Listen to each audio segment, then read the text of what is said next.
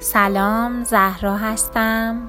هر از چندگاهی پادکست هایی از داستان های کودکان ضبط می کنم و در اختیارتون هست. دوست داشتید گوش بدید و ممنون میشم نظرتون رو برام بفرمایید.